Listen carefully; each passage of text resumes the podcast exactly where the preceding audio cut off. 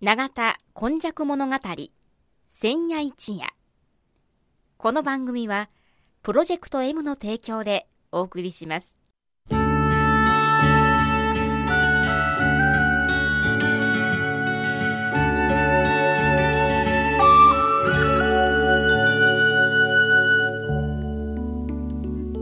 神戸は港があることで多様性のある町となりましたしかしその港というのは神戸港だけを指しているのではありません。山から海へと注ぎ込む川のある地域には素晴らしい砂間が広がり海の流れと川の流れに相まったこの永田地域一帯も神代の昔から自然の生んだ港がたくさん点在していました。そして港は海外からの素晴らしい知恵や文化をその往来する人々と共に受け入れる場となり豊かな暮らしを生み出していったのです。つまり自然が生み出した小さな港が瀬戸内海を望む永田地域にはあちこちにあり長い長い時代を超えた昔から大陸や朝鮮半島の人々との交流を紡いできたのです。そして海外のみならず奈良の都や京の都の人々が大陸へ朝鮮半島へと往来するその一休みの場として出船入り船の合間の休みどころとなっていたというのがこの永田地域の古来からの多様性を育む素地であるとも言えます。この番組「永田今昔物語千夜一夜」毎週土曜日の夜の7時15分からの15分間。1995年の阪神・淡路大震災から生まれたこの FMYY 日本で最初の災害復興ラジオ。外国人市民と地域住民とそしてその思いに呼応した日本中世界中みんなのメディア。FMYY からお届けします。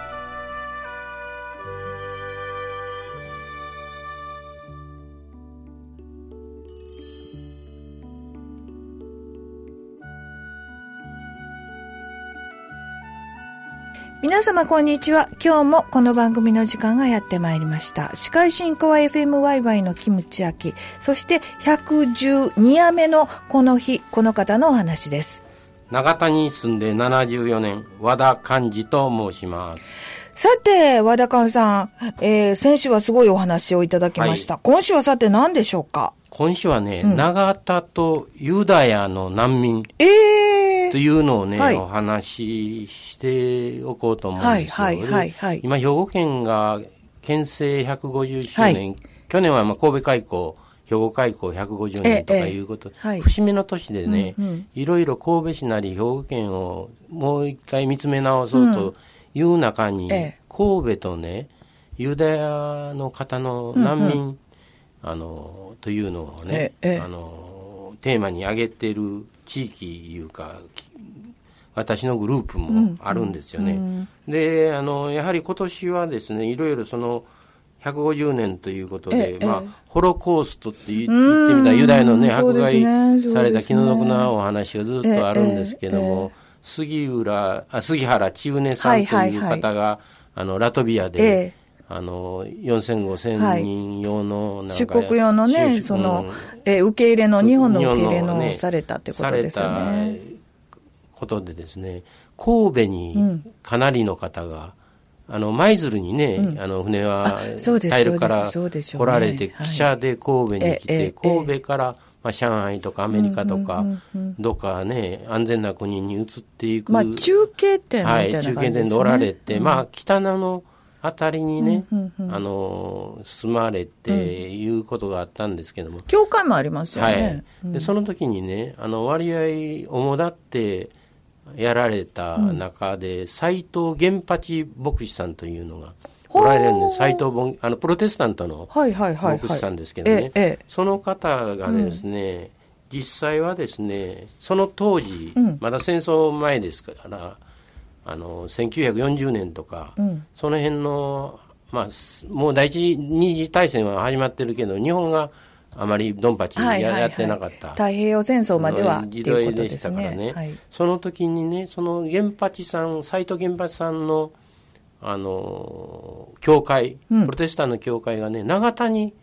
あったと。これ知らない人多いんじゃないでしょうか。知らない人多いんですね。でね、実際はね、ええ、あの、1945年のね、うん、戦災によって、教会燃えてしまって、なるほど。長田からはなくなって、はいはい、今、ホーリーネス教会って言うて、はい、おそらく長かなんかそっち側の方にはあるんですけども、ちょっとその実際の燃えてしまった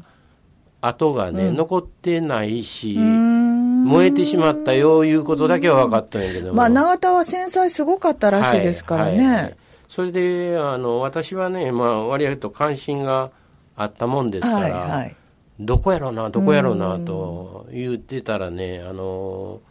永田神社の手前に三船橋って、はい、あの永田の税務署の近くに、ええありますありますね、うん、あるでしょ。三船橋ってあって、はいはい、あのあのところのね角っこの駐車場、うん、蓮宮通りっていうとこなんですけどね、うん、そこの駐車場のか駐車場がホーリネス協会があった。どうやって調べたんですか？いや、僕調べた人の話で。それでね、はい。あなんかせけどもう今駐車場に変わっとるからな、うんうんうん、見てもね、うん、そんな教会の後ただあの三船橋の辺りはね、うん、ものすごい宗教施設が多いんですよ。まあ、お寺も多いです、ね、お寺、まあまあ、もちろん、永田神社もあるでしょう。あ あ、そうか、失礼しました。それでね、天道教いうね、はい、韓国の大きな、はい、あの、教団の、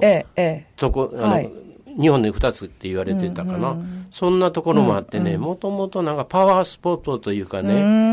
あのなんか神がかったこういうような感じがあるんで、うん、あの神戸永田教会いうあの100年ぐらいの教会も近くにあるしね,、ね。天理教ももちろんあるし。はいはい。いろんなものがあるんでね。まあやっぱり永田神社さんがあるっていうことは、やっぱりそう。いう、先ほど言われたパワースポット、はい。はい、そういうものがあるんでしょうかね。あるみたいだからね。あながち今駐車場になっとったって思ってたらね、うん、この今、神戸文書館なんかがね、うん、去年からあの神戸とユダヤの難民の話をいろいろ調べ出したんですよ。で、写真が出てきてね、うん、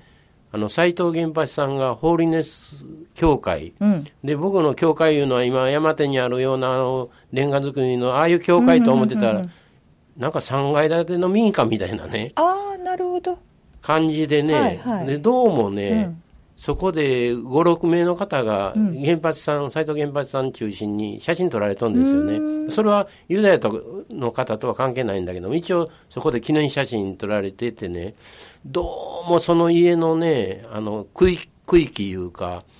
地割りみたいなのがね、ええ、角角角となっとるとこがね、駐車場のところに そっくりなや、そう思って見るから余計、余計見てまうんやけど、はいはいはい、だけどか、うかつに言うたらちょっとややこしいんで、うん、誰かもっともうちょっと傍聴でね、ええ、なんか出てこえへんかなと思って、今一生懸命ね、うん、あの、調べてくれてるけどね、あの、よく出てくるのは、あの、ユダヤの方に、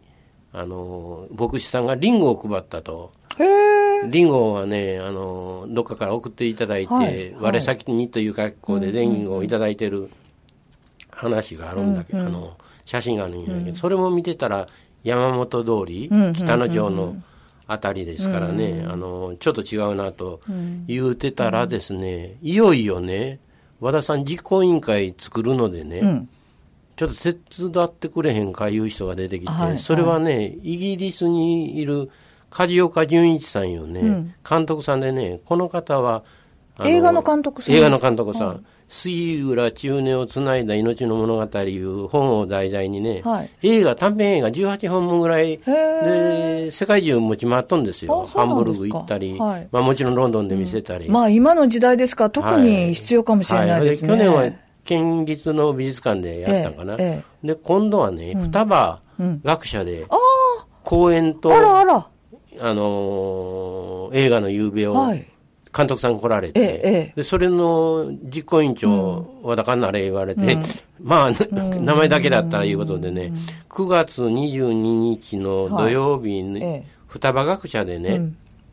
えー、あれは1時半ぐらいからだったかな、ちょっと時間どっかに書いとったと思うんやけども、あのー、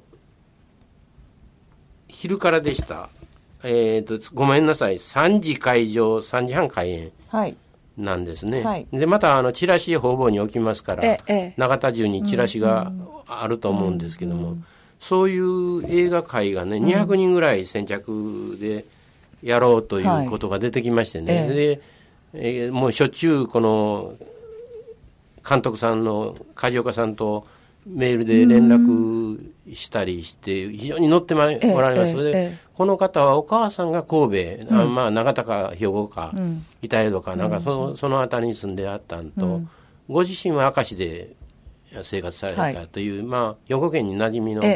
ある方なんでね、あのものすごい気さくな方で、あの小さな賞ですけども海外でもいただいてるし、ものすごいね永田を思ってくれて、双葉学者はこれを機にね、ええ、ちょっと PR しましょうやないかとか言うてくれたりしてね面白いものができつつあるんですよね。で梶岡監督のねこの兵庫県政105周年記念無料無料上映会なんですね。はい、なるほどなるほど。双葉学者って皆さんも知ってるわね。双葉町のとこ9月の22日の土曜日、15時からで、うん、スタートは15時半で映画が18分ぐらいでその後1時間ちょっとこの梶岡純一さんがなぜ私がね、うん、この杉浦千音さんのスピリットを受け継いで方々で映画作ったり公演したりするかということを、あのどう言いますかね PR してるんですけどねそんな話でなんかいろいろ思ってたら永田にホーリネス協会があったんもご縁だし、うん、双葉学者でねこういう思ってもみなかった、うん、なんかユダヤの関連の難民の多文化の永田にふさわしいね、映画と講演会ができるというのもねなかなか面白いことやなとそうですね。はい、あの、国と国とあの、ドイツと、こう、三国同盟なんかもしてたんだけれども、うん、そこの中であの、ユダヤに対する迫害を、こう、まあ、えー、受け入れるっていうようなね、はい。はい、そういうような人と人の交流ができるっていうところを、ぜひこの不寛容の今、充満してる時代にお伝えしたいですね。はい、はい、えー、今日も本当にあの、なかなかこう、今の時代だからこそ必要だっていうようなお話をいただいたと思います。はい、今日お話しいただいたのはこの方です。長田に住んで74年、和田館でした。では来週もまたお楽しみにしてください。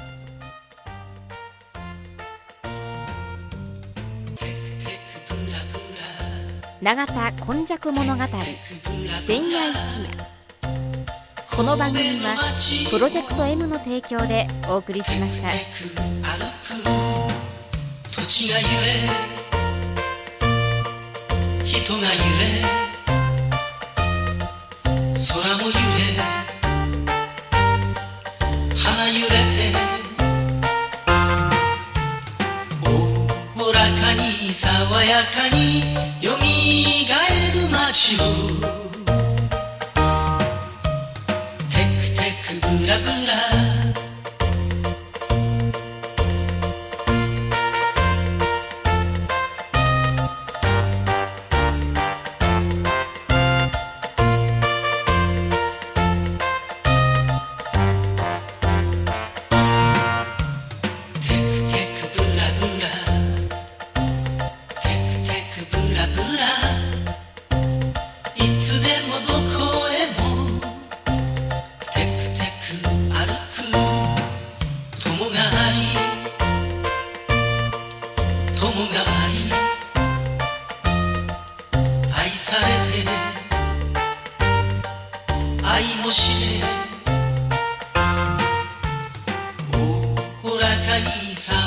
中に夢